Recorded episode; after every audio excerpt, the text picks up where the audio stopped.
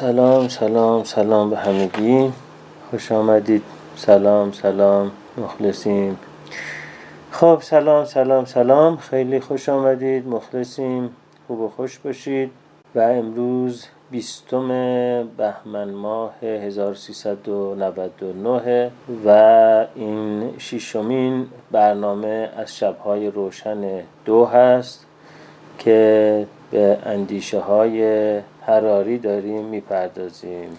خب همونطوری که خدمتتون اعلام شده بود امروز راجع به تکنولوژی اطلاعات و آینده عشق و آزادی صحبت می‌کنیم. دو هفته پیش تا دو هفته پیش یعنی تا جلسه چهارم دیگه من از قبل موضوعی رو اعلام نمی کردم و راجع به جنبه های کلی اندیشه حراری صحبت می کردم اما با توجه به علاقه تعدادی از شما به اینکه هر جلسه موضوع داشته باشه جلسه پیش و این جلسه موضوع اعلام کردم و جلسه آیندهم که آخرین جلسه خواهد بود باز حتما موضوع بحث رو اعلام خواهم کرد. خب موضوع این جلسه یعنی چی؟ تکنولوژی اطلاعات و آینده عشق و آزادی. و داستان چی هست؟ خب می‌دونید که حراری در کتاب انسان خردمند راجع به این صحبت کرد که چگونه ما انسان ها بر مبنای داستان های بزرگ گرد هم آمدیم و هماهنگی ها و همکاری های بزرگ کردیم و این داستان ها منجر به ایجاد مذاهب بزرگ و امپراتوری های بزرگ شده. و اما آرام آرام که جهانی شدن اتفاق افتاد و تمدن های بزرگ به همدیگه رسیدند و هم با هم نزاع کردند هم با هم گفتگو کردند و هم با هم تجارت کردند. هرچه که بیشتر گذشت از یک طرف این چند فرهنگی و جهانی شدن اون اسطوره های کهن و اون چارچوب های باستانی رو به هم ریخت و از طرفی هم علم و فناوری به ما انسان ها ثابت کرد که روش هایی محکمتر و اصولی تر و قابل پیش تری برای مدیریت زندگی ما وجود داره که ما دیگه دست به دامان خدایان و نمایندگان خدایان یا اونهایی که ادعا می‌کنن نمایندگان خدایان هستند دست به دامن اونها نشیم و برای باران و برای بذر و برای محصول و برای نتیجه انتخابات و برای نتیجه عشق و ازدواج و برای, اینها روش های دیگری رو به کار ببریم که تحت تاثیر علم و فناوری است. و هر دو این اتفاقات یعنی هم انقلاب علمی و انقلاب صنعتی و هم جهانی شدن منجر به این شد که افسانه های کهن هی کارایشون کمتر و کمتر و کمتر بشه. گرچه این کارایی از بین نمیره و هر جا که افسانه های جدید جا رو خالی می‌ذارند یا سست میشن انسان ها اونقدری که انتظار دارند ازشون به نتیجه نمی‌رسند دوباره در یک فرایند ایج رگرشن یا پسرفت سنی یا پسرفت تاریخی به شکل اقراقامیزی برمیگردند به شکم همون افسانه های کهن و اینگونه است که بنیادگرایی های دینی و تندروی های مذهبی در همین حالی که مذاهب کهن به سوالات ما و نیازهای ما پاسخ نداده همچنان حضور دارند و حضور پررنگ هم دارند و اما بعد از این ماجرا چون انسان نیاز داشت به واسطه اون جریان حداقل دو میلیون ساله تکاملیش نیاز داشت گونه ما به اینکه قصه داشته باشه اون وقت در قرن 19 هم و اواخر قرن 19 و ابتدای قرن 20 ما با سه داستان بزرگ جایگزین مواجه شدیم. داستان فاشیسم و داستان کمونیسم و داستان لیبرالیسم که هر کدوم از اونها یک آرمان شهری و یک یوتوپیایی رو به ما وعده می‌داد. همه داستانهای بزرگ یک وجه مشترک دارند و اون این هست که یک آرمان شهری رو به ما وعده میدن. بهشت موعودی و آرمان شهری و مدینه فاضله که هر چیزی که برای ما حسن دارد و زیباست و مورد نیاز ماست و در این جهان کم پیدا میشه در اون آرمان شهر قراره که محقق بشه و این آرمان شهر الهام بخش این هست که دوباره جمعیت زیادی از آدم ها دور هم جمع بشن و باز اون همکاری های بزرگ رو با همدیگه بکنن.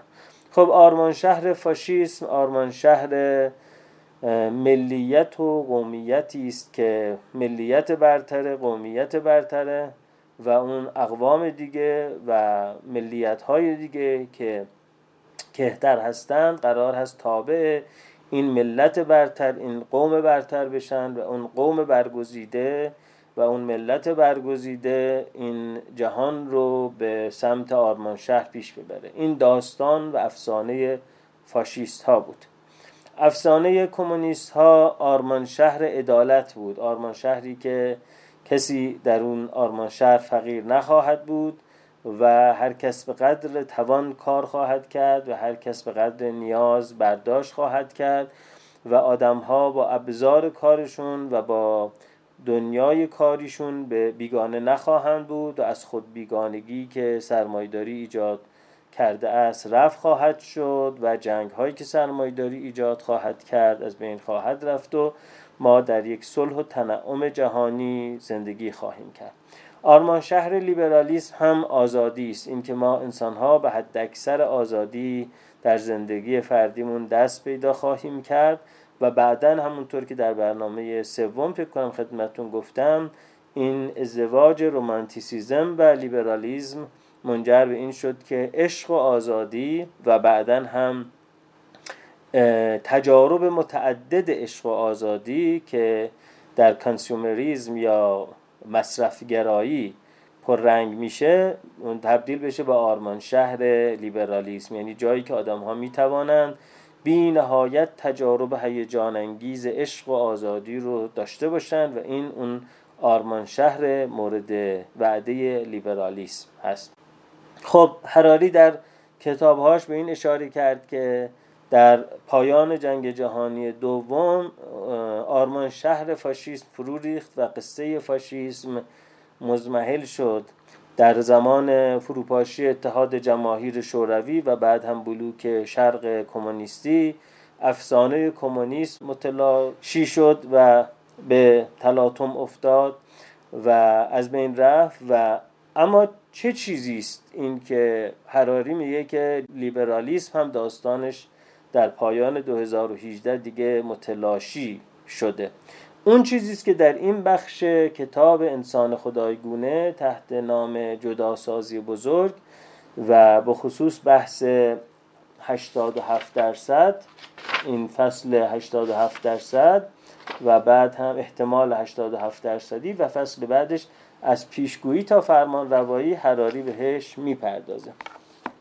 در ابتدای این فصل از پیشگویی تا فرمان روایی صفحه 423 کتاب انسان خدایگونه این جملات رو حراری می نویسه زمانی که گوگل و فیسبوک و سایر الگوریتم ها به پیشگویانی همه چیزدان بدل شوند ممکن است به کارگزار و سرانجام حاکم و فرمانروا تبدیل شوند. پیشگویی این که الگوریتم های مثل گوگل و فیسبوک و یوتیوب و توییتر و اپل و بقیه اینها وقتی که به هم بپیوندن و یک generalized artificial intelligence یک هوش مصنوعی عمومی رو تشکیل بدن. ابتدا به کارگزار ما تبدیل میشن بعد به حاکم و فرمانروا تبدیل میشن. اول مشاور بعد کارگزار بعد حاکم و فرمانروا. اون وقت حراری اینجا برای ما یک مثالی می‌زنه در صفحه 418 که فرض بکنید که این اتفاق میفته و شما از طریق مثلا اپل واچ یا سامسونگ واچ تمام داده های بیولوژیکتون رو در لحظه به لحظه تحویل یک بانک اطلاعاتی می‌دید و همینطور یک پایگاه های داده ای که شما داده های سلامتیتون رو به اونجا می‌دید برای بیمه یا هر ماجرای مربوط به سلامتیتون و در این حال گوگل هم که تمام ایمیلاتون توی اون هست و فیسبوک و اینستاگرام که تمام لایک زدن ها و follow کردن هاتون و اینها توش هست اینها اگر اطلاعاتشون با هم تجمیع بشن حالا شما فرض بکنید که می‌خواید به یک قراری برید با یه آدمی که ممکنه که با همدیگه به ازدواج دارید فکر می‌کنید. و بعد اینجا در صفحه 418 داره میگه که به گوگل می‌گوییم گوش کن گوگل. هم جان و هم پل به من ابراز علاقه می‌کنن. من هر دوشان را دوست دارم ولی خب هر کدام را یک جور. تصمیم گیری برایم خیلی سخت است. تو که همه چیز را میدانی پیشنهادت چیست؟ ببین انگار گوگل می‌تواند تبدیل بشود به یک کسی که به جای استخاره کردنی که آدم های مذهبی به سراغش میرن یا فال حافظ گرفتن حالا ما بریم به سراغ گوگل و بگیم که تو در این زمینه چی میگی؟ و گوگل پاسخ می‌دهد. خب من تو را از همان وقتی که به دنیا آمدی می‌شناسم. همه ایمیل هایت را خواندم و همه تماس های تلفنیت را ضبط کردم و دی ای تو را می‌شناسم. و از فیلم های محبوب و حال دلت هم از گذشته تا حالا خبر دارم. درباره تمام قرار ملاقات هایت اطلاعات دقیق دارم و اگر بخواهی می‌توانم نمودارهای جلوی رویت بگذارم که ثانیه به ثانیه ضربان قلب و فشار خون و قند خونت را موقعی که با جان یا پل قرار داشتی نشان می‌دهند. اگر لازم باشد حتی می‌توانم از تمام تجربه های جنسی که با هر کدام از آنها داشته ای درجه بندی عددی دقیق در اختیارت بگذارم و کاملا طبیعی است. همانقدر که تو را خوب می‌شناسم آنها را هم می‌شناسم. با توجه به تمام این اطلاعات و الگوریتم های درجه یک من و ارزش و اعتبار چند ده اطلاعات آماری درباره میلیون ها رابطه توصیه می کنم جان را انتخاب کنی. چون به احتمال 87 درصد در طولانی مدت از بودن کنار او بیشتر راضی خواهی بود. و بعد گوگل ادامه میده. حقیقت این است که تو را آنقدر خوب می‌شناسم که این را هم بدانم که این جواب خیلی هم به دلت نمی نشیند پل از جان خیلی خوش تر است و چون ظاهر آدم ها برای تو خیلی مهم است در دلت از من می‌خواستی بگویم پل. البته قیافه مهم است اما نه آنقدرها که فکر می‌کنی. الگوریتم زیستشناسی تو که ده ها هزار سال قبل در علفزارهای آفریقا شکل گرفتند موقع رتبه بندی کلی روابط عاطفی برای قیافه 35 درصد ارزش قائلند. الگوریتم های من که متکی به بروزترین آمار و تحقیقاتن می‌گویند تأثیر قیافه بر موفقیت دراز مدت روابط عاشقانه فقط 14 درصد است. بنابراین حتی با در نظر گرفتن قیافه پل همچنان نظرم این است که با جان زندگی بهتری خواهی داشت. خب علت این که اسم این فصل هست احتمال 87 درصدی همین داستان تنظامیزی است که حراری در این فصل تعریف می‌کنه که گوگل به ما میگه که توصیه می‌کنم یعنی به ما نه به همون کسی که باش مشورت می‌کنه میگه که توصیه می‌کنم جان را انتخاب کنید چون به احتمال 87 درصدی در دراز مدت از بودن کنار او بیشتر راضی خواهی بود. خب اول اینکه شما ممکنه یاد داستان ها و فیلم های علمی تخیلی بیفتید مثل فیلم هر که مثلا اون سیستم عاملی که قهرمان فیلم خواکیم فونیکس باش مشورت می‌کرد و باش صحبت می‌کرد اگر اسمش آماندا بود یا همچین چیزی بود اون خواکیم رو از خودش بیشتر میشناخت و اون می‌دونست که توی ایمیل هاش باید دنبال چی بگرده و برای کی بفرسته در که خود اون یادش رفته بود. بنابراین شما ابتدا ممکنه فکر کنید خب اینجا هراری داره یک قصه علمی تخیلی برای ما تعریف می‌کنه و هرگز چنین چیزی پیش نخواهد اومد. اما مسئله این نیست که این چیزی است که یک پیشگویی است که ممکنه محقق بشه یا ممکنه محقق نشه. این چیزی است که از لحاظ فنی محقق شده و تنها چیزی که باعث این شده که هنوز به اون نرسیده باشیم جنبه های سیاسی و جنبه های تجاری قضیه است. یعنی اینکه آیا مذاکرات مثلا گوگل و فیسبوک و یوتیوب و اپل با همدیگه کِی به این نتیجه برسه که اون generalized artificial intelligence محقق بشه و اون database ها database های مجتمع و عظیم و جهانی بشه؟ یعنی در واقع ماجرا بر سر تقسیم منافع و حساب های حقوقی و سیاسی و اینجور چیزاست. چرا من میگم این چیزی نیست که راجع به آینده باشه بلکه چیزی که الان وجود داره. به خاطر اینکه در کتابهای متعددی این رو من خوندم که این امکان فنی وجود داره. از جمله این کتاب که در تمام این یکی دو فصل هم من خدمتتون مکرر معرفیش کردم کتاب همه دروغ می‌گویند که راجع به database و big data هست.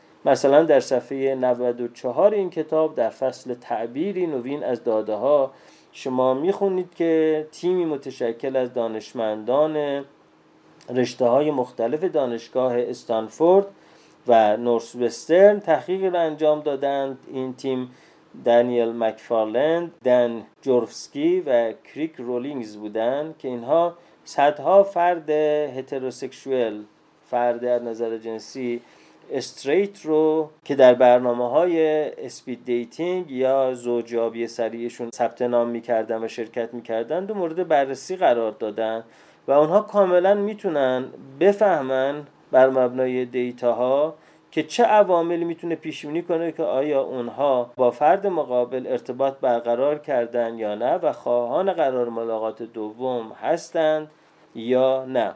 و مثلا یکی از اینها کدگذاری خنده ها و لحن صدای افراد و کلمات استفاده شده است. این هزاران نفری که در این برنامه ها مشارکت کردند داده هاشون رو این دانشمندها جمع کردن از شرکت کننده ها خواستن که با خودشون سر قرارشون ضبط صوت ببرن هر دو نفرشون که در این برنامه شرکت می‌کنن و بعد اونا صحبت های ضبط شده رو دیجیتالی کردن و مورد تحلیل قرار دادن و تونستن کاملا بدونن که دوتا آدمی که دارن همدیگه رو می‌بینن چقدر احتمال داره که نتیجه این گفتگوشون به رابطه طولانی تر و رابطه بیشتر بیانجامه.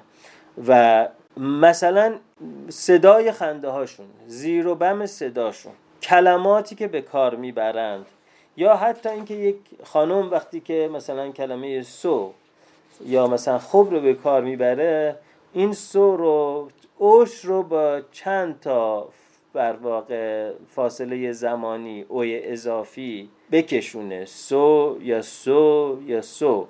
از این تعداد زمان از این مکس های زمانی روی کلمه روی حرف او در کلمه سو می‌تونن دانشمندها الگوریتمی بسازن که حتی در زمانی که اونها در جلسه هستن و هنوز جلسه ملاقاتشون تموم نشده پیش بینی کنن که بعد از اینکه اینها جلسهشون تموم شد چقدر احتمال داره که بخوان دوباره با هم ملاقات بکنن و نشست دیگری راجع به رابطهشون با هم دیگه داشته باشن.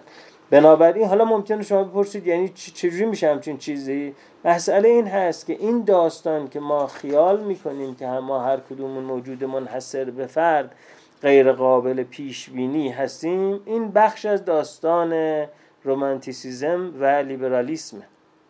ما اساسا اونقدر موجودات منحصر به فردی نیستیم.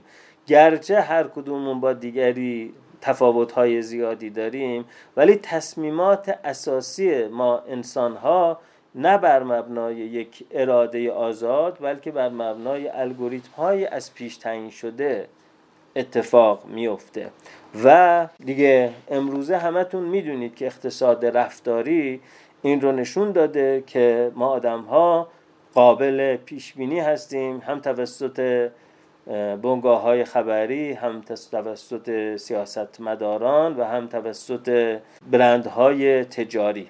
در قرن 19 هم بود که ویلیام استنلی جوونز در اون کتاب تئوری ریاضی عمومی اقتصاد سیاسیش در 1862 تئوری رشنال چویس تئوری رو مطرح کرد تئوری انتخاب منطقی رو مطرح کرد. و این رو مطرح کرد که آدم ها انتخابگرهای منطقی هستند و به منافع اقتصادی خودشون توجه می‌کنن ولی می‌دونید که در قرن 21 هم دانیل کانمن، آمستارسکی، ریچارد تالر اینهایی که جایزه های نوبل اقتصاد رو هم دوتاش رو گرفتن با تحقیقات زیادی نشون دادن که اساسا چنین نیست و ما آدم ها خیلی بیش از اون چیزی که خیال می‌کنیم قابل پیشبینی هستیم. و با یه سری الگوریتم های زیستی به رنگ ها به صداها به بوها به قیافه ها و به دمای هوا و به خیلی چیزهای دیگه جواب میدیم که این می‌تونه در تصمیمات بزرگ ما دخالت مهمی بکنه و شما کتاب های دانیل کانمن و آموس تورسکی رو می‌تونید کتاب تفکر سریع و کندشون رو که به فارسی ترجمه شده بخونید و از ریچارد تالر هم کتاب Misbehaving که به عنوان کج رفتاری به فارسی ترجمه شده و ناج که به عنوان تلنگر و سقلمه به فارسی ترجمه شده بخونید که اینها پژوهش های اقتصاددان های رفتاری است که نشون میدن که ما خیلی قابل پیش بینی هستیم و بنابراین چنین نیست که ما هر کدومون یک موجود منحصر به فردی باشیم. و در نتیجه اگر ما این داستانهای لیبرالیسم و رومانتیسیزم رو رها بکنیم یعنی از این داستانها بیایم بیرون اون وقت دیگه به نظرمون نمیاد که چه جهان وحشتناکی خواهد بود. جهانی که من با گوگل مشورت کنم و اون گوگل به من بگه که آینده عشق تو با جان چجوری پیش خواهد رفت و با پل چجوری پیش خواهد رفت. و در نتیجه من اون وقت بخوام این تصمیم گیری رو بر اساس مشاوره با گوگل انجام بدم. بلکه هراری پیش بینیش اینه. میگه ما به تدریج خواهیم آموخت که توصیه های گوگل یا هر کی مثلا فیسبوک یا همون Generalized Artificial Intelligence یا GAI از فکرهای خودمون خیلی فکرهای درست‌تری است. و در نتیجه ما خودمون اونها رو تبدیل به کارگزار خواهیم کرد. مثالی که زده همین ویز هست. همین نرم افزار مسیریابی مبتنی بر جی پی اس ویز که در عین حال که یک نرم افزار مسیریابی مبتنی بر جی پی اس هست و در عین حال یک شبکه اجتماعی هم هست که آدم ها هم توش به نوعی به اشتراک می‌ذارن اطلاعات رو یا bug های ویز رو. میگه شما در نظر بگیرید. خب اولین باری که به شما پیشنهاد داده شد که مثلا از ویز استفاده کن ممکنه به نظرتون نیمت که یعنی چی؟ مثلا من 20 سال تو شهر دارم رانندگی می‌کنم. ویز از من بهتر ممکنه مسیرها رو پیدا بکنه. چیزی که حالا دو سه سال پیش قبل از کرونا اون موقعی که من در شهر به هر حال با تاکسی با آژانس و اینا رفت آمد می‌کردم قبل از اینکه تاکسی های اینترنتی بیان خیلی می‌دیدم که یک راننده تاکسی یا یک راننده آژانس از اینکه طبق ویز بهش بگیم که از این مسیر بری بهتره مقاومت نشون می‌داد. حتی گاهی اوقات عصبانی می‌شد از اینکه چی میگه این مثلا. من 20 سال دارم تو این شهر رانندگی می‌کنم. حالا این می‌خواد به من بگه که مثلا من از چه مسیری برم. اما به تدریج ما دیدیم که خب هرچی بیشتر راننده های آژانس رو پذیرفتن و بعدم که تاکسی های اینترنتی اومد که دیگه اساسا همه شروع کردن ازش استفاده کردن. چی باعث شد که آدم ها از اون استفاده کنن؟ اینکه به این نتیجه رسیدن که برخلاف فال حافظ و استخاره های حاج آقا این مشورت با ویز واقعا نتایج درستایی رو برای ما ایجاد می‌کنه. چرا به خاطر اینکه اون از یک حس مبهمی که به من دست داده یا از یک خانش مبهم و به اصطلاح دل بخواهی از یک متن پیچ در پیچ و تو به تو در نمیاد بلکه بر مبنای لحظه به لحظه اطلاعات ترافیکی صدها هزاران و میلیون ها ماشین در میاد و تحلیل اطلاعاتی اون به ما نشون میده که خب وقتی یه جایی رو میگه ترافیکه واقعا اونجا ترافیکه. و در نتیجه هرچی که بیشتر گذشت ما بیشتر به مشورت با این ویز اقدام کردیم. ما که میگم منظور مای راننده های شهری است. و حالا فرض بر این بگیرید که ماشین های اتوماتیکی بیاد که باز هم این چیزی نیست که قرار باشه بیاد. ساخته شده همتون می‌تونید تسلا ساخته و خیلی شب به صلاح کمپانی های دیگه ساختن که اونها راننده اتوماتیک داره اتوپایلوت به تعبیری. و حالا اونها بر مبنای این نرم افزار داره کار می‌کنه. و ما به جای اینکه دیگه با این نرم افزارها مشورت کنیم کارمون رو به اونها سپردیم به عنوان کارگزار و میگیم که خب تو از بهترین مسیر ما رو بر فقط بهترین رو من بهت میگم بهترین منظورم سریعترینه یا تماشایی ترینه یا نوستالژیک ترینه را اون راهی که کمترین میزان آلودگی هوا رو ایجاد بکنه یا راهی که کمترین مصرف بنزین رو مثلا داشته باشه. ما ترجیحاتمون رو میگیم و اون تبدیل میشه به یک کارگزار. اون از همون راه میره.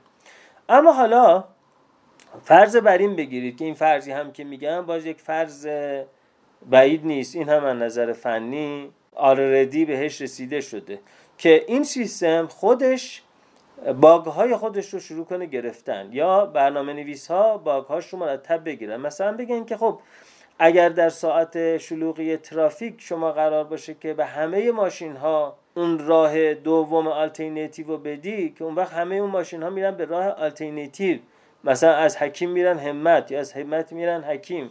و یا نمی‌دونم به جای نیایش از اون یکی میرن مثلا. خب بعد اینجوری که دوباره ترافیک همش میفته تو اون راه. این سیستم میاد میگه که نه. پس من برای اینکه این اتفاق نیفته این باگ رو می‌گیرم.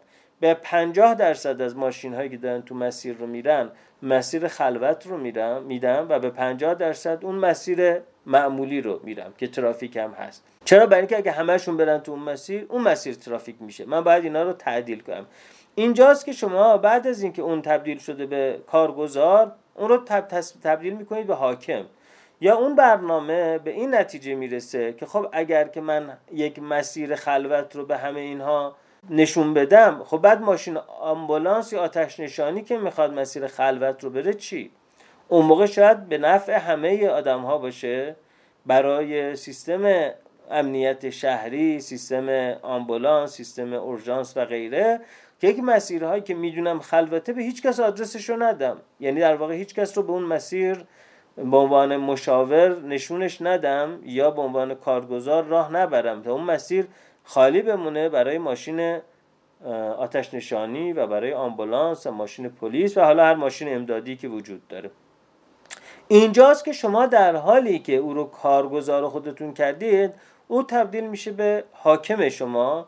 و حالا حتی ممکنه که این سیستم اگر باگ های خودش رو بگیره یعنی این اختیار رو داشته باشه که باگ های خودش رو پیدا بکنه بعد از مدتی حتی مستقل از برنامه نویسان باگ های خودش رو اشکالات خودش رو تصحیح بکنه. و اون وقت تبدیل بشه به یک سیستم اتوران که خودش خودش رو ارتقا میده و اون وقت تبدیل بشه به حاکم ما در زندگی که البته این اتفاق دیگه نیفتاده. این دیگه یک پیشگویی به تعبیری علمی یا علمی فنی است که حالا ممکنه به نظر بعضی ها علمی تخیلی بیاد ولی مکتگ مارک در اون کتاب انسان سه ممیز صفرش که بارها در همین گفتگو به شما معرفی کردم بر اساس نظرسنجی از مهمترین دانشمندان حوزه تکنولوژی به این نتیجه می‌رسه که نه این کاملا یه پیشگویی علمی فنی است و یک پیشبینی یا یه پیشگویی علمی تخیلی نیست.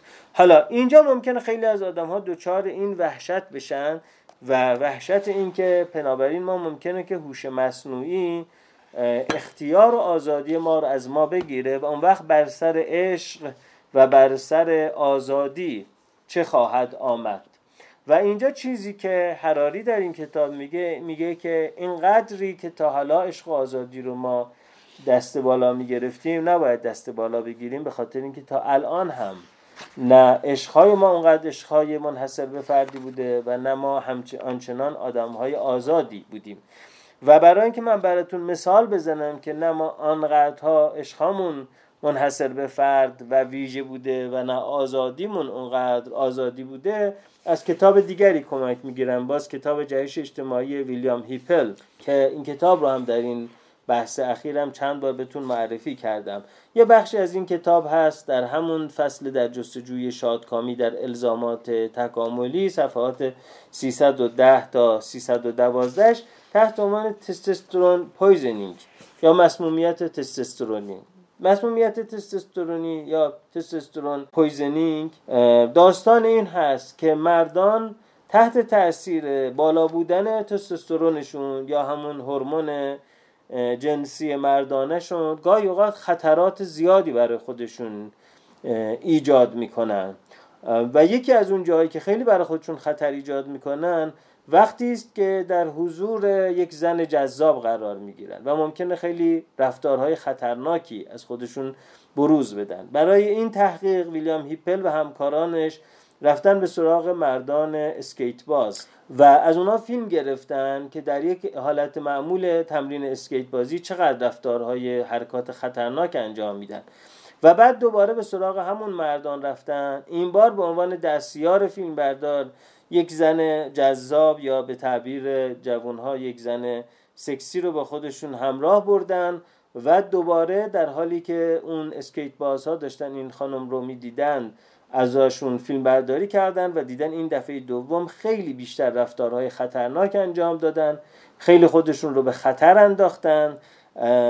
لوازم ایمنی مثل کلاه ایمنی و دستکش و زانوبند رو نبستند و در واقع خیلی خودشون رو بی خطر خیلی خودشون رو خطرپذیر و به اصطلاح آسیب ناپذیر تصور کردند و به نمایش گذاشتن و خیلی رفتارهای خطرناک بیشتری انجام دادن. ولی در هر دو تحقیق هم قبل و بعد از آزمایش بزاق این مردان رو گرفتن و از نظر اندازه تستوسترون سطح تستوسترون بزاقی اندازه گیری کردن و دیدن که حضور یک زن جذاب منجر میشه به اینکه تستوسترون در بدن مردها افزایش پیدا کنه و افزایش تستوسترون منجر میشه که اونا خطرات رو نبینن و خیلی جنون آمیز تن به خطر بدن و این چیزی بوده که اسمش گذاشتن testosterone poisoning.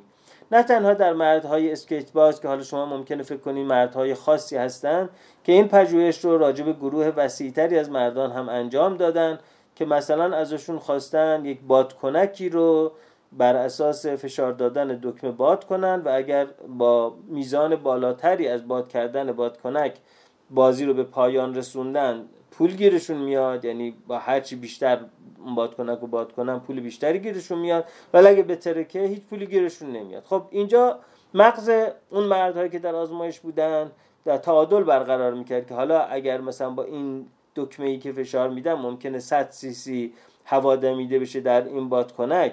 چقدر احتمال داریم به ترکه و من هیچی پول نبرم؟ و چقدر احتمال داره که این نترکه و من مثلا یه دلار اضافی یا پنج دلار اضافی ببرم؟ و این بر مبنای این بودی که مغزشون چقدر ریسک ترکیدن بادکنک رو ارزیابی کنه.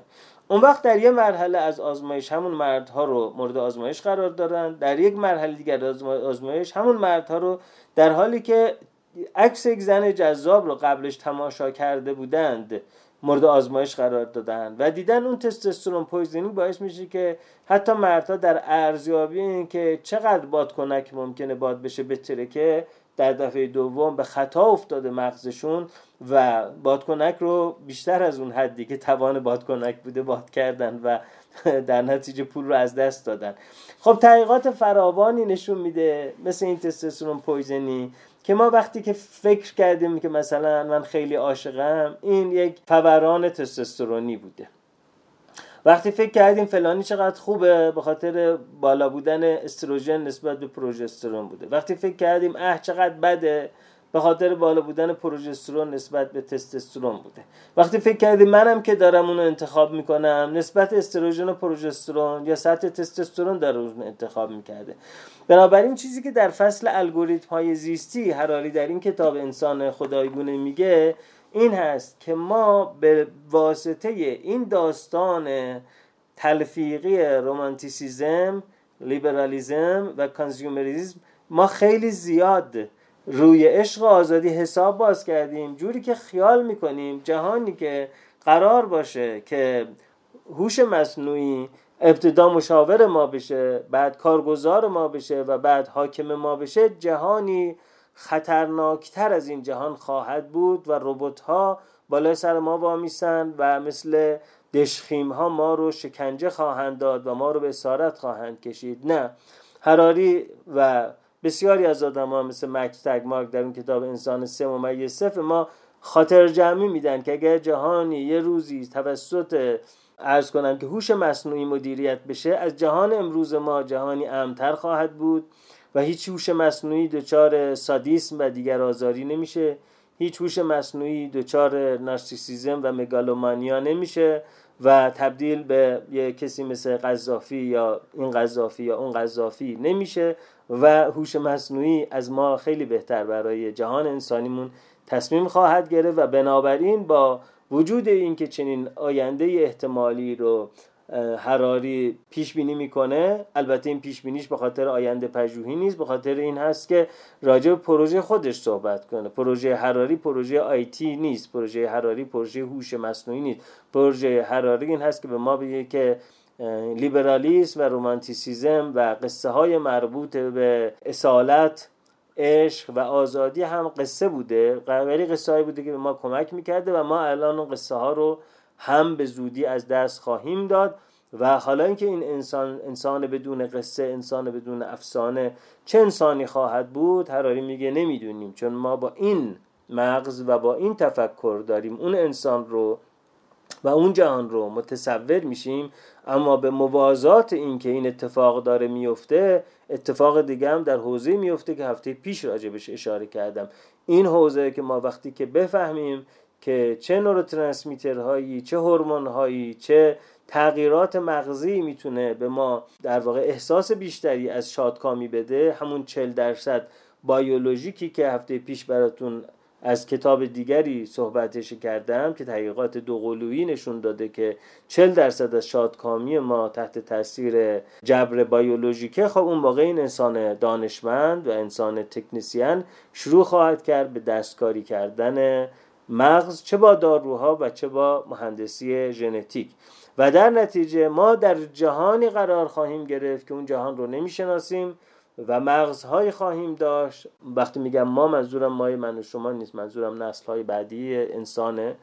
و مغزهایی خواهیم داشت که اون مغزها رو نمی‌شناسیم و بنابراین تنها چیزی که بهش می‌رسیم در پایان این قصه نمیدانمه و متحیر بودن متعجب بودن و شاید به تعبیر آلندوباتنی فروتنی در مقابل این جهانی که از فهم من بالاتره پیچیده تره وسیع تره و شاید این فروتنی برای ما یک پالایش اخلاقی فراهم بکنه. چون ما قرار نیست بخش زیادیمون جهان آینده رو ببینیم جهان پنجاه سال بعد و بخش زیادی از ما نخواهیم دید.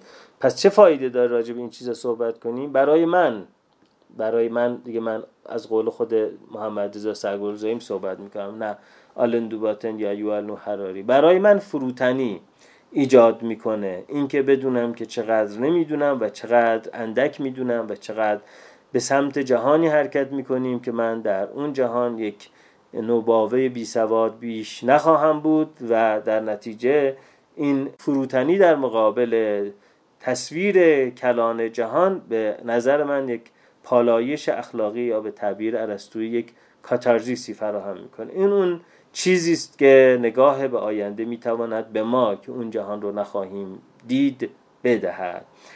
خب این هم برنامه ششم و حالا کامنت ها و سوالات شما رو باز می‌کنم که شما هم نظراتتون و پرسش هاتون رو بفرمایید. خب سلام بر همگی.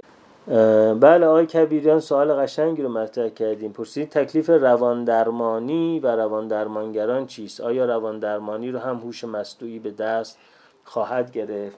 خب البته من در این زمینه آقای کبیریان یک بحث مفصلی داشتم در مؤسسه آرن مشهد راجع به آینده روان درمانی توی اون بحث چالش های روان درمانی که به صورت دیویدی هم ضبط شده و مؤسسه آفتاب مهر دارن. و من در اونجا پیش بینیم این هست که ما دو تا مسیر رو در روان درمانی خواهیم داشت. یک مسیر مسیر مبتنی بر مغز هست. یعنی مسیری که ما با کمک داده های biotechnology به جای اینکه با آدم ها بشینیم صحبت بکنیم و بگیم مشکل کجاست بر مبنای functional imaging و تصویربرداری های عملکردی و QEEG و روش های دیگری که خیلی جلوتر از اینها خواهد بود ما مغز اونها رو توسط هوش مصنوعی تحلیل خواهیم کرد تا ببینیم که زیر ساخت مشکلی که پیدا کردن چیست؟ آیا function کدوم بخش از مغزشون بهتره که افزایش پیدا کنه؟ مثلا dorsolateral prefrontal شون یا orbitofrontal شون یا غیره؟ یعنی neuroscience IT با کمک هم دیگه. و بعد به آدم ها به گونه ای عرض کنم خدمتتون که تمرین های تعدیلی که اون تمرین ها هم با بازی های کامپیوتری خواهد بود با تمرینات کامپیوتری خواهد بود تجویز کردن. بنابراین یه آدم به جای اینکه با یه آدم دیگه صحبت کنه با یه تکنولوژی هوش مصنوعی و آیتی و نوروساینس با یه چنین تکنولوژی کار خواهد کرد و عواطفش و افکارش و طرز فکرش همه اینها مورد ارزیابی های کمی قرار می‌گیره. و راه اصلاحش هم به صورت عینی کمی تمرینی با کمک یک اپلیکیشن انجام خواهد شد. یعنی در این فضا هم آدم ها هست خواهند شد. عرصه دیگر یا اون line دیگری که پیش خواهد رفت line این خواهد بود که آدم ها نیاز دارن که یک نفر آدم آدم به حرفاشون گوش کنه سنگ صبورشون بشه و احساس کنن که اون آدم درکشون کرده. باز الان عرصه هوش مصنوعی داره به این نقطه هم ورود پیدا می‌کنه. به گونه ای که آدم های زیادی با یک نرم افزار صحبت می‌کنن با تماس تلفنی با یک مرکز حل مثلا مشکلات کامپیوترشون و اون انقدر همدلانه ارزیابی می‌کنه و باشون صحبت می‌کنه که اونها گمان می‌کنن که یک آدم بسیار همدل و دوست داشتنی راهنماییشون کرده. و این هم در این کتاب همه دروغ می‌گویند ست استیونز دیویدوویچ می‌تونید مدارکش رو پیدا کنید مستنداتش رو پیدا بکنید. الان چون آماده نکردم دقیقا نمی‌تونم بگم که کدوم صفحشه اگر همینجور که ورق می‌زنم پیدا کنم بهتون بگم که کاملا اون آدم ها فکر می‌کنن با یک آدم بسیار با حوصله و بسیار درک کننده گفتگو کردن در حالی که با یک نرم افزار گفتگو کردن ولی اون هوش مصنوعی این امکان رو داشته که از اولین صحبت های شما از تون صداتون و از واژه هاتون به این برسه که شما نیاز به این دارید که اون چجوری با شما صحبت کنه و در چند ثانیه بر اساس نیاز شما باهاتون صحبت می‌کنه. بنابراین هوش مصنوعی به این عرصه هم ورود خواهد کرد. اما تنها عرصه ای که به نظر می‌رسه که به این سرعت هوش مصنوعی جایگزینش نشه عرصه هنر خواهد بود. بنابراین به نظر من تنها کسانی که به عنوان روان درمانگر به تعبیری در دنیای یه نسل بعد از ما حالا به ده نسل بعد از ما کسا نمی‌تونیم فکر کنیم. یه نسل بعد از ما می توانند همچنان با نیازهای روانی مردم کسب و کار بکنن هنرمندان هستند. هنرمندانی که قصه خلق می‌کنن هنرمندانی که آرت تراپی می‌کنن که این اون عرصه است که این آدم ها آدم های خلاق هنرمند و در عین حال با درک عمیق فردی و با حساسیت های عمیق فردی با آفرینش های هنریشون با نمایشی که روی صحنه می‌برند با قصه ای که می نویسند با موسیقی که می‌سازند آدم ها رو تحت تاثیر قرار میدن بنابراین به گمان من نه در یک نسل بعد ولی در شاید دو نسل بعد یا حالا یک کم کمتر یا بیشتر روان درمانی به این معنایی که الان وجود داره به تاریخ خواهد پیوست. مگر اینکه همه علمان ها یه جور دیگه ای پیش بره و اتفاقات پیش بینی نشده ای تاریخ بشر رو به مسیر دیگه ای بندازه اتفاقات پیش بینی نشده هم لزوما برخورد یک شهاب سنگ با زمین نخواهد بود. یک ویروس جدید مثل همین ویروس کرونا که برای ما پاندمی ایجاد کنه ممکنه که همه این ها رو تغییر بده. بله خانم ام ان یا آقای ام ان 1354 در این کتاب مدارکش مستنداتش وجود داره که دقیقا حالا کاش می‌تونم همین الان که توی جلسه هستیم پیدا کنم کدوم صفحشه که شما خیلی نگردید. مستنداتش وجود داره که آدم ها همدلی که از یک نرم افزار گرفتن به تلفنی احساس همدلیشون خیلی بیشتر از اون چیزی بود که اگه انسان آموزش دیده گرفتن و در نتیجه دقیقا همون همدلی که یه هوش مصنوعی به ما می‌تونه بده از یک مشاور یا از یک روانشناس خیلی می‌تونه بهتر باشه. تازه همه اینا با فرض اینه که آدم ها به روانشناس و مشاور استاندارد دسترسی داشته باشن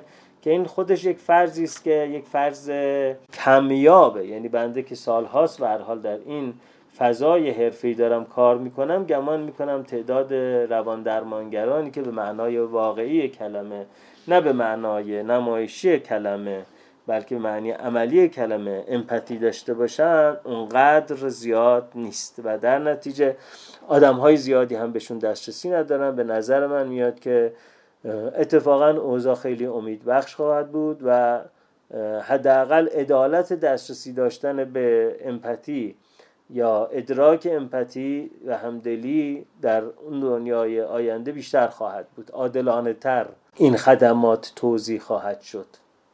حالا بلافاصله الان یکی میگه که شما کمونیستین چون گفتی عادلانه تر.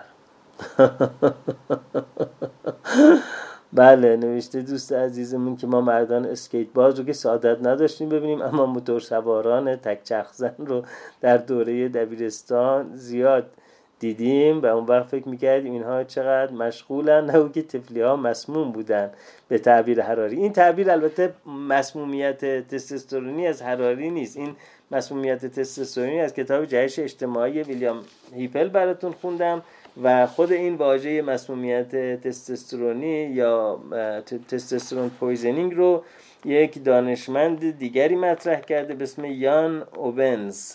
یان اوونس اولین بار یان اوونس یک شناس بوده در ایمپریال کالج لندن که در بله در سال 1990 اواخر 1900 دهه 1990 این testosterone poisoning رو مطرح کرد البته من یه search دیگه کردم دیدم قبل از یان ایونز هم کسان دیگری این ماجرا رو مطرح کردن. منتها حالا اینجا ویلیام هیپل کشف این ماجرا رو به یان ایونز داده. خب جناب عطا جعفری گفتید به نظر شما بی‌تفاوتی انسان مدرن که در ادبیات مدرن و پست مدرن هم مشهوده ناشی از ضعیف شدن کلان روایت هاست پس چرا سرمایهداری و کپیتالیسم روز به روز قدرتمندتر میشه؟ خب آیا جعفری ببینید اولا در فضای ادبیات هم همچنان شما ادبیات رومانتیسیزم رو پرقدرت دارید. ادبیات مذهبی رو پرقدرت دارید.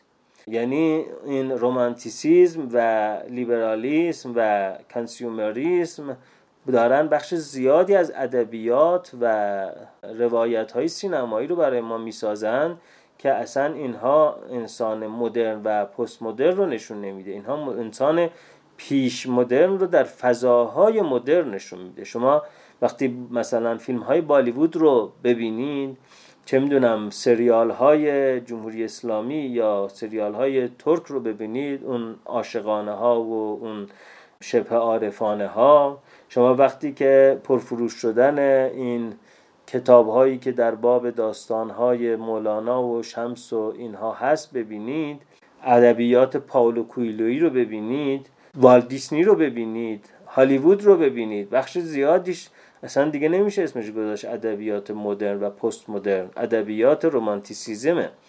و در نتیجه بله کپیتالیسم داره ادبیات رومانتیسیزم ایجاد می‌کنه و باستولید می‌کنه و البته من که میگم در واقع خوب و بدش نمی کنم که بگم خوبه یا بده فقط دارم میگم این کارو می‌کنه و بخش عمده از فیلم های سینمایی و اینها هم اینگونه است. و سینمای مدرن روایت مدرن از انسان یا ادبیات مدرن یا پسا مدرن اساسا جریان قالب نیست در فضای کلی و عمومی جهانی و در به اصطلاح در مارکت جهانی رسانه. آدم های خاصی به سراغ اون میرن اون رو می‌خونن و غیره.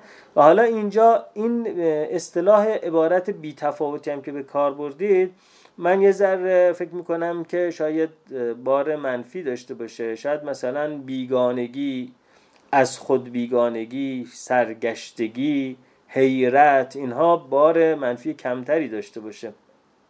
حالا مثل بیگانه و تاون آلبرت کامو یا جنگل نروژی هاروکی موراکامی یا برفک ارز کنم داندلیلو یا حالا کتابایی در این حوزه هستن اینها بیشتر به نظر میاد اصطلاح بیگانگی یا حیرت حیرت زدگی انسان مدرن رو بگیم بیشتر اصطلاح بهتریه. یه ذره احتمالا بیتفاوتی بار ارزشی منفی توشه. دوستی پرسیدن با این تحیر و پریشانی توأم با احساس تنهایی چطور مواجهه کنیم؟ استاد عزیز ببینید من گمان نمی کنم که این تنهایی یعنی این حالت برای ما تنهایی بین فردی ایجاد کنه. چون تنهایی خودش خیلی جنبه ها داره. یه بخش از تنهایی تنهایی بین فردی است. تنهایی بین فردی زمانی رخ میده که من کسی نداشته باشم که منو درک بکنه. خب حالا وقتی که همه ما انسانهایی حیرت زده باشیم انسانهایی فروتن و حیرت زده باشیم ما همدیگه رو درک می‌کنیم. پس این تنهایی بین فردی برای ما ایجاد نمی‌کنه. اما نوع تنهایی وجودی برای ما ایجاد می‌کنه. چون انسان پیش مدر انسان مذهبی حالا این مذهب می‌تونه کمونیسم باشه این مذهب می‌تونه فاشیسم باشه این مذهب می‌تونه بودیسم باشه این مذهب می‌تونه مسیحیت باشه اسلام باشه فرق نمی‌کنه. انسان مذهبی یک احساس تعلق به یک کل بزرگ رو داره.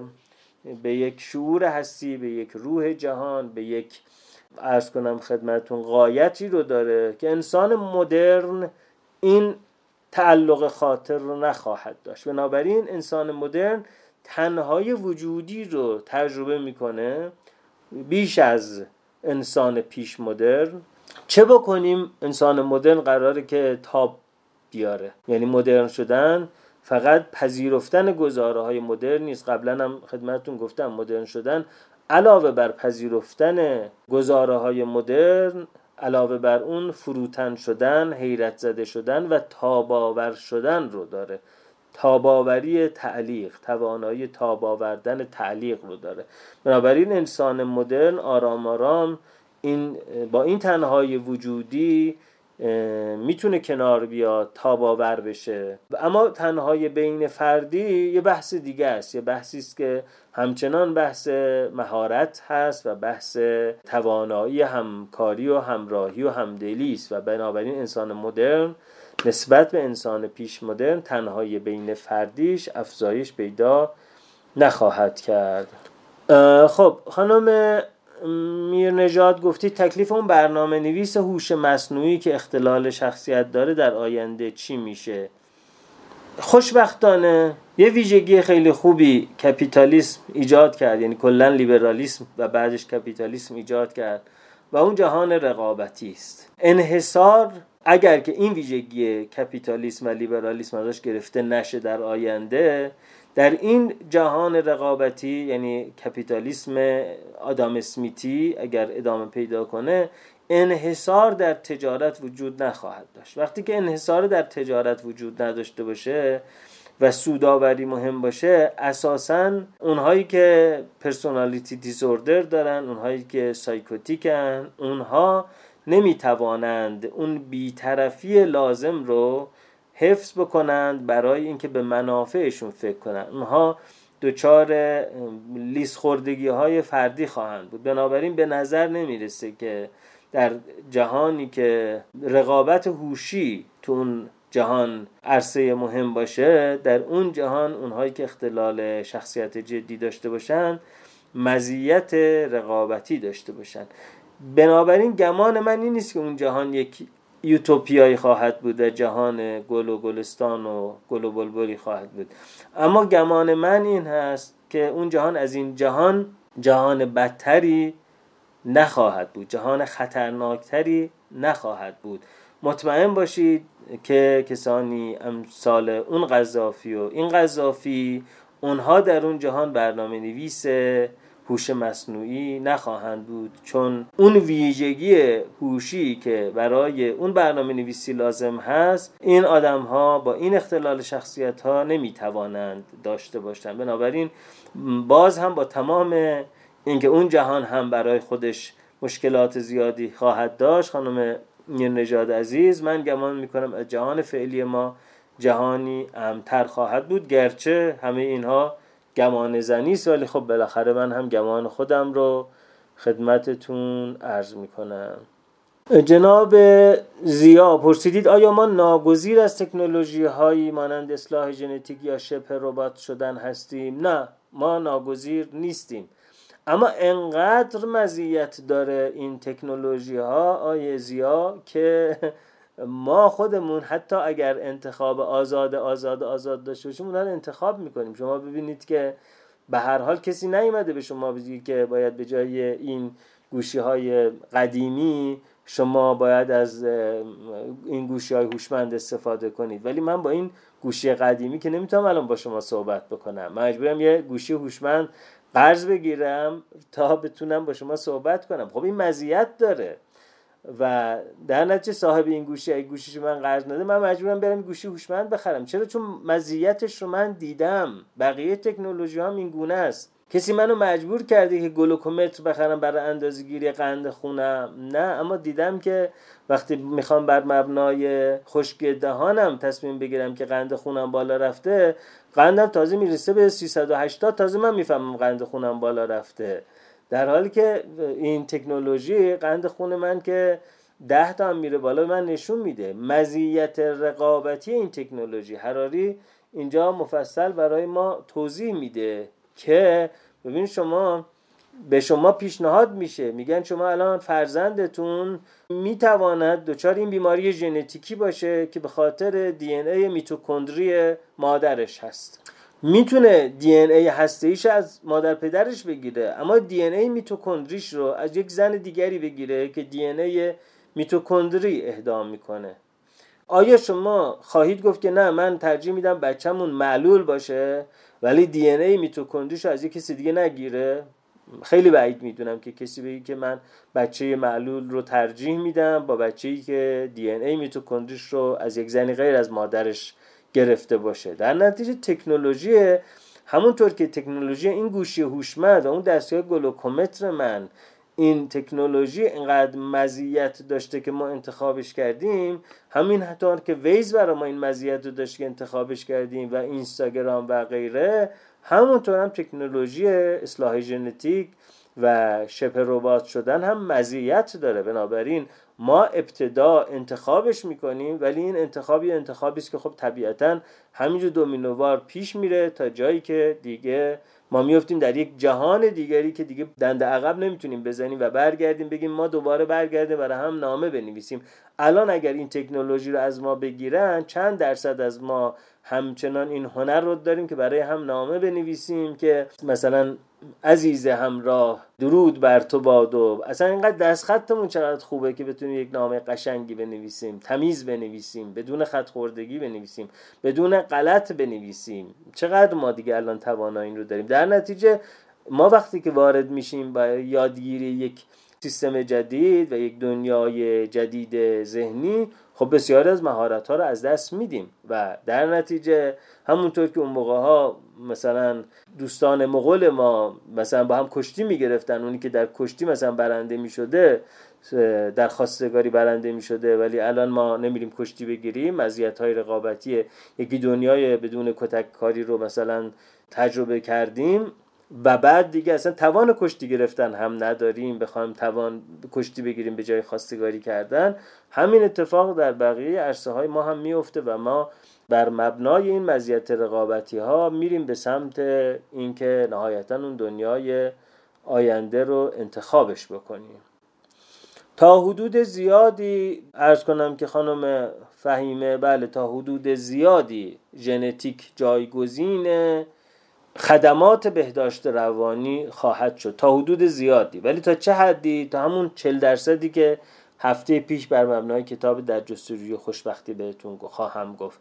اما فراموش نکنیم که یک بخشی از کارکرد مغز ما کارکرد تربیتی است و نه ژنتیکی و یک بخش از کارکرد مغز ما هم تحت تاثیر سازمان ها و تعاملات اجتماعی است و نظام های سیاسی و فرهنگی و اون هم بیولوژیک نیست. هفته پیش براتون اون آمار رو از کتاب جستجوی خوشبختی از ارسطو تا علم مغز معرفی کردم که اونجا یه بخش از کتاب راجبه اینه که چقدر احساس شادکامی ما تحت تاثیر ژن خواهد بود. بنابراین تا حدودی ژنتیک خیلی از مسئله ها رو حل خواهد کرد اما مسئله های دیگری هم به عهده بقیه خدمات و تکنولوژی ها خواهند موند. آیا منبعی هست که بتونیم به کلان داده ها دسترسی داشته باشیم؟ خب آیا وحید عزیزم بعضی از این منابع رایگانه مثل Google Trend. بعضی از این منابع پولیه یعنی شما باید از گوگل بخریدش. متاسفانه Google Trend هم که رایگانه برای ما که در این جمهوری این اسلامی این ایران زندگی می‌کنیم تحریمه. بنابراین بله Google Trend اون منبع رایگان کلان داده است که می‌تونید بهش دسترسی داشته باشید که ما بهش دسترسی نداریم. یعنی اساسا از این محدودی نه تنها به ما به اصطلاح اطلاعات نمیده با VPN هم نمی‌تونید اطلاعات رو بگیرید چون اطلاعات مربوط به حوزه جغرافیایی ایران سیاسی رو هم به ما نمیده. یعنی از جامعه خودمون به ما اطلاعات نمیده. اما با VPN احتمالا بعضی از اطلاعات Google Trend رو شما می‌تونید بگیرید که رایگانه. اون بخشی از اون کلان داده هم که پولیه که خب دیگه بستگی داره که کی پول بده و بخره و به کجاها باز بفروشن و به کجاها به خاطر تحریم یا هر مناسبات دیگری نفروشن. خب خوب و خوش باشید دوستان. دیگه با اجازهتون من مرخص بشم و دوستانی که نرسیدم باشون سلام علیک بکنم یا به سوالاتشون جواب بدم معذرت می‌خوام. و امیدوارم که هفته بعد که آخرین جلسه شبهای روشن دو یا اندیشه های حراری خواهد بود هم شما با ما باشید و بعدم در اون نظرسنجی که راجع به این دو برنامه شبهای روشن یک و شبهای روشن دو در کانال تلگرامم خواهم گذاشت. شرکت کنید که ما در خدمات آینده که به شما میدیم هوشمندتر و به تعبیری مشتری محورتر عمل بکنیم. مخلصیم. خدا نگهدارتون.